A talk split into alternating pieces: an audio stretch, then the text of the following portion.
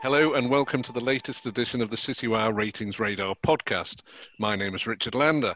Uh, we have a slightly different format for you this week. Frank Talbot uh, is off on his summer travels, motoring across Europe, I believe. So, in a stunning tactical formation, Angus Foot shifts effortlessly from the co host seat to join Nisha on the analytical sofa. Uh, and Angus has been talking to some senior asset management executives recently and will shortly be enlightening with us on how they see their priorities as we emerge blinking and peering from lockdown. Uh, but first, Nisha, who is going to tell us about a trio of equity fund managers who've not only got their first Citywire fund manager ratings, but have done so in style with a AAA rating. So, Nisha, take it away. No, thanks, Richard. Um, so the new July ratings are out now, and as you mentioned, um, there are a trio of managers who've come in with their first AAA rating. Um, just to put it into context, in July there were thir- well in the July ratings cut 63 managers who received their first Citywire rating, and it, there were only three managers who have got their first AAA, you know, coming in for the first time ever and there are just three, as I said, but two are female managers as well, which is great. Great. Um, so just to um, start with the first one, Karoline Rosenberg. Now she's a manager of the Fidelity Fast Europe Fund, and she comes in after accumulating her three-year track record on the fund and gains her first AAA straight away, which is fantastic. Um, she manages the fund with Fabio Riccelli, who featured in last um, the last Ratings Radar newsletter. Um, I highlighted him as one of the best European fund managers, and now Karoline has joined him in, that, in the ranks there. And one of the reasons they're up there is um, the fund is up 46% over the last three years. And if you compare this with the MSCI Europe index, it's just up 2% in euro terms during that period. So you can see that they've done, you know, fantastically well in that time. Now, one of the reasons is that they're very active stock pickers and investing in European companies which do trade below their intrinsic value. So they might have found you know, quite a lot of opportunities, especially you know, within the first half of this year. But another thing that they do, because they're so active, they're allowed to use short positions in their portfolio. And just to name a couple, because you know some of these positions are hidden very well on the fact sheet, but um, we managed to find a couple. Um, Telia Company, which is a Swedish multinational company, and Swisscom, and also um, Deutsche Lufthansa. So you can understand why Lufthansa was um, has been a shorted position on there. And the long positions, they're the normal staples of European equity funds. They have uh, British American Tobacco, Novo Nordisk, um, Roche, for example. And the top contributors, as you might ex- expect, in June are those like pharma companies, the tech companies. Ingenico Group, for example, did really well. However, the detractors in June, especially in their portfolio, was Just Eat, which I found quite surprising, um, considering uh, how many people have been having well having deliveries um, from that platform. But also Hargreaves Lansdown, which doesn't surprise me at all, being a detractor in the portfolio. I think Just um, Eats had their merger blocked, didn't they? yeah, probably, so that could be probably why. Yeah, yeah, absolutely. Okay, so who's number two? Can I, before two, you go on, yeah. can I? I'm just interested to um, to flag up a couple of things there, uh, Nisha. Firstly, those fast funds, Fidelity Fast funds, have got an interesting history in themselves. Yeah, you're um, you're quite a lot younger than me, but Richard, I'm sure will remember the the advent of 130-30 funds, which were uh, kind do. of a spate of launches back in, I guess, what is sort of mid 2000s, perhaps. Um, and these were funds. So 130 was this idea that you go 130 long, 30 short. It was taking advantage of new UCITS three powers, etc., etc., etc. Most of them seem to have disappeared. But the fast fund range was Fidelity's answer to that. It was their version of the 130-30 concept. And so it's interesting, firstly, that they're still around. Um, but the other thing I find really interesting is that all this, all the talk there was then about using derivatives and short positions in UCITS funds has kind of it's long, long forgotten. So the idea of 130-30 as a separate concept, it, it, it reminds me some, somewhat of what we're hearing now about ESG, where people talk about it as a separate thing, and then over time it just becomes embedded in everyone's processes and is no longer remarkable. So, slight digression, but the no, other no, thing I wanted to yeah. highlight was that Fidelity European desk, which had again, going back decades really, had a great history as a nursery of talent, and they had some uh, they had some real selector favourites amongst their managers, people like Graham Clapp and David Baverez. And then you go even further back. Anthony Bolton actually used to run one of those European funds for Fidelity. Um, so it, interesting to see them coming back with some managers, you know, star managers really, having gone through a period where that uh, that desk sort of uh, fell below the radar a bit. Yep, sounds good. So, Nisha, transport us magically from Europe to China for your next yeah, selection. so yeah, other side of the world, Rebecca Jiang. So she's also coming with her first ever Citywire rating, which is a AAA rating, and she manages a number of Chinese equity funds. Um, the main ones are the JP Morgan China and JP Morgan Greater China Fund. And she manages, well, co-manages these funds with Howard Wang, and they're both based in um, Hong Kong. So they're on the ground for most of their, so you can meet the companies out there, etc. But um, the fund itself, the JP Morgan China Fund, is 2.2 billion. It's huge, uh, but it is a concentrated portfolio. So um, they hold the likes of Tencent and Alibaba at 9% each you know, of the portfolio, which is huge in a 2.2 billion mm. fund.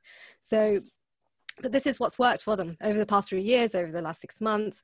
So over the last three years, the fund's up 62%, which is, you know, well, fantastic. MSCI China, um, around 29% over that time. So you can see, you know, their high conviction approach has been working. Does um, she run the growth and income fund as well? Um, no, not oh, okay, I've got that one, well and done. it's done very it? well as well. Fantastic. I'm sure they're using some kind of, well, same kind of analysts um, for yeah. their stock picks, but they've done uh, fantastically well. But they also have quite a lot of, you know, off benchmark positions, which I like about this fund. Um, they have WuXi Biologics, um, NetEase, Kingdee International Software, so the software companies which are doing pretty well. And as expected, what's done, what's helped them over the last six months and to a year is overweight IT and healthcare, which we've seen in many funds. Also, they're underweight, as we've seen in un- industrials and energy. So that's you know helping them along quite a bit. Um, but we'll see, you know, what happens in the coming months because, I mean, we're going to be seeing the Q2 GDP figures coming out of China very That's soon. Thursday, yeah. Yeah, that's Thursday. So we'll see what happens there um, with the growth prospects. Um, but I can't, for now, being in a AAA in this environment, coming banging with that, fantastic. Cool. And last but not least, the male manager who's yeah. come in, um, Jeff Mueller of Polen Glo- um, Asset Management on the Global Growth Fund. Now, the fund is US domiciled. Um, but he does look for sustainable above average um, earnings growth. Um, what I like about this fund, and which is quite different for a global growth fund, is that it's very concentrated with just, just 30 names in the portfolio. He has a very good active share, which is about 88% against the MSCI ACWI index. And the fund is relatively small um, compared to the other two managers I've mentioned, um, $190 million in the fund. But as I said, very concentrated in the likes of Microsoft, Alibaba, Alphabet, Facebook, Adobe. You know, you can see why, you know, he's done pretty well. He, it, the fund's dominated by infotech, consumer discretionary, and being about what 50, over 50% in the US um, stocks, you know, has really propelled his returns. And again, another manager with like above 60% over the three years. Um, so he's done, yeah, really well. Well, yeah, there's a common pattern between all those three funds, aren't there? Yep. Consumer, tech, yep. pharma. Absolutely. Stay They're out the, the way ones. of industrials and energy stocks. Yeah, things that will require a lot of capital. Interesting. Absolutely. So, Angus, two female managers out of three, uh, a remarkable turnaround. Uh, the industry has solved its gender problem, or is this just a coincidence? Well, without wanting to give too much away, we've got our brand new alpha female uh, report coming out in the next uh, week or two. Nisha's been working uh, working hard on that. Um, so that's something we've been doing for five years. Nisha, is that right? Yeah, this, this right. is the fifth year that we've done it, and that basically reveals what percentage of the total number of managers in the database in our database are women. And uh, if you've been following that over the last five years, you will know that it has changed very little in years one to four. So we've been hearing an awful lot in certainly in the last couple of years from asset management CEOs about the efforts they are making uh, on gender diversity and the initiatives they're taking. So we'll see when those numbers come out uh, next week or the week after, whether that's had any effect or, or whether that number is still uh, stuck down where it's been for four years. Uh, place your bets. You're playing your cards very close to your chest, Angus. Yeah, well, uh, you know, obviously I don't want to steal anybody's thunder, but uh, you know, I, I, don't think it's any secret that the industry's made painfully slow progress on this. Uh, everybody talks about. I think CEOs acknowledge that it's something that is it's it's it's hard to move the dial on these kind of things quickly, but I think people are getting impatient. And mm. uh, very interestingly, our World of Asset Management event last week that I uh, co-hosted with our, our, colleague and chairman Lawrence Lever, the um, the CEOs particularly they were majoring on diversity. That's very very high on their agendas, and uh, you know I think it's sincere and that they want to do something about this. And of course, diversity has taken on a whole new uh, layer of recent with the uh, you know what's happening in the US around Black Lives Matter. And that's obviously giving the industry food for thought. So how that manifests itself in uh, greater gender diversity in portfolio management we shall see. But as I say, that big report is out uh, in the next couple of weeks, and that again benchmarks the asset managers against one another uh, on the uh, on the percentage of female managers they have. We look forward to it. I mean, just before you leave that, I mean, you uh, the event you had some CEOs, chief investment mm. officers, and heads of sales. Mm. So probably about 15, 18 people in all. How, how many 24. women? 24, beg your pardon. uh, how many women were there? How many women were there? There were uh, not as many as not as many as we would have liked. There was two or three, I would say. Uh, I've just just cast my mind back. It was a bit of a marathon, so uh, some of it's become a blur. We had, I think, three women in total. Okay, well there we are. That speaks. Worth mentioning, perhaps also though the um, the CIOs that took part in that discussion. They touched on a lot of the themes really that, that come through Nisha when you're um, analyzing these managers. The one of the big themes was dispersion of returns. The fact that they expect to see mm. a, a, much greater gap between winners and losers in terms of investment managers, and that's all part of this. Everybody's talking about the comeback of active and dif- yeah. differentiation within asset classes. Though is is also a key theme. So, for example, emerging markets, it's no good saying yes, I'm into emerging markets. You've got to be really clear about not just which markets, but then which segments within the markets and, and how you play that will, will, will actually really affect whether you're on the, the winning or the losing side. No, absolutely. Because I'm um, just um, looking at the H1 figures, actually, I did a, it's on the Citywire Selector, looking at the top 10 and bottom 10 performers, and the dispersion, as you mentioned, Angus, is, is huge. So at the top, we have a manager who um, returned around 117% in the first six months of the year. But that fund, if I just mention the name, you can see why it's Global Internet Leaders. There you go. You can see yeah. why it's done. Really all the boxes. Yeah. It's all. Well, I mean, again, from the, from the CIOs, there was a lot of talk about themes. The themes they think will will play out more strongly over the coming years, and no surprise, everything digital was what one CIO said, everything digital. Uh, and there's things like, within that, there are things like security. So with everybody working at home, internet security takes on a whole new dimension. So um, lots of attractive plays there. Things around the supply chain, that's come into focus with what's happened with panic buying and all this kind of uh, this kind of stuff that we've been seeing in the crisis. So supply chain uh, firms that, that, that, are actually actively managing that are are seen as attractive, and and of course healthcare.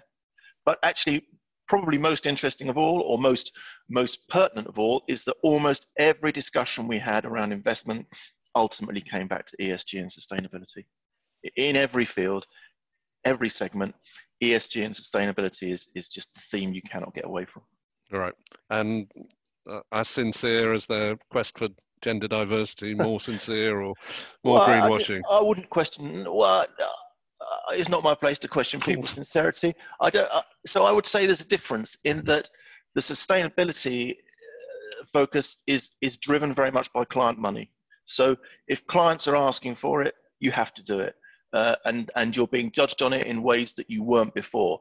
Diversity is obviously more complex and, uh, and it's, it, I mean, interestingly, a couple of the big US gatekeepers, the, the, the really big selection units in the US, are starting to benchmark the asset managers they work with on the basis of how diverse the asset management firm's staff right are, if that makes sense. It does. So yeah. once that starts to happen, and these are these are groups that control, you know, hundreds of billions, if not trillions of dollars.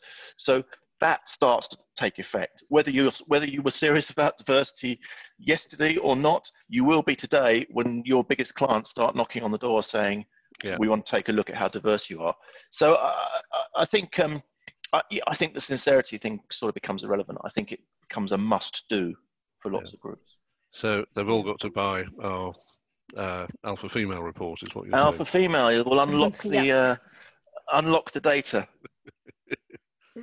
Good. Yeah. No, I mean, I've been sort of talking to quite a lot of managers and stuff about ESG lately, and what's gone away, I think, and quite rapidly is uh, even just a year ago they're saying, yeah, we've got all the ESG funds uh, because there's you know there's a lot of media about it, but no one's actually buying them, and I think. Mm. I think that's gone away. I think people are actually buying them or demanding to see what's in, you know, inside the yeah. In the tin. Uh, I feel that's also a phase that we're just moving through, though, Richard, because the message seems to be that what's going to happen is that ESG criteria, as we call them, will get built into every process. Exactly in the same way that UCITS three powers have gone from being a 130 30 specialist area to just embedded in what most people do. Uh, I think on that point we'll wrap up. Uh, we'll be back for one last podcast in a couple of weeks before the summer. Hopefully, Frank will have returned safely from his uh, grand tour of Europe. Uh, so, thank you, Angus. Thank you, Nisha. And thank you to everyone who's listened. Uh, we'll see you very soon.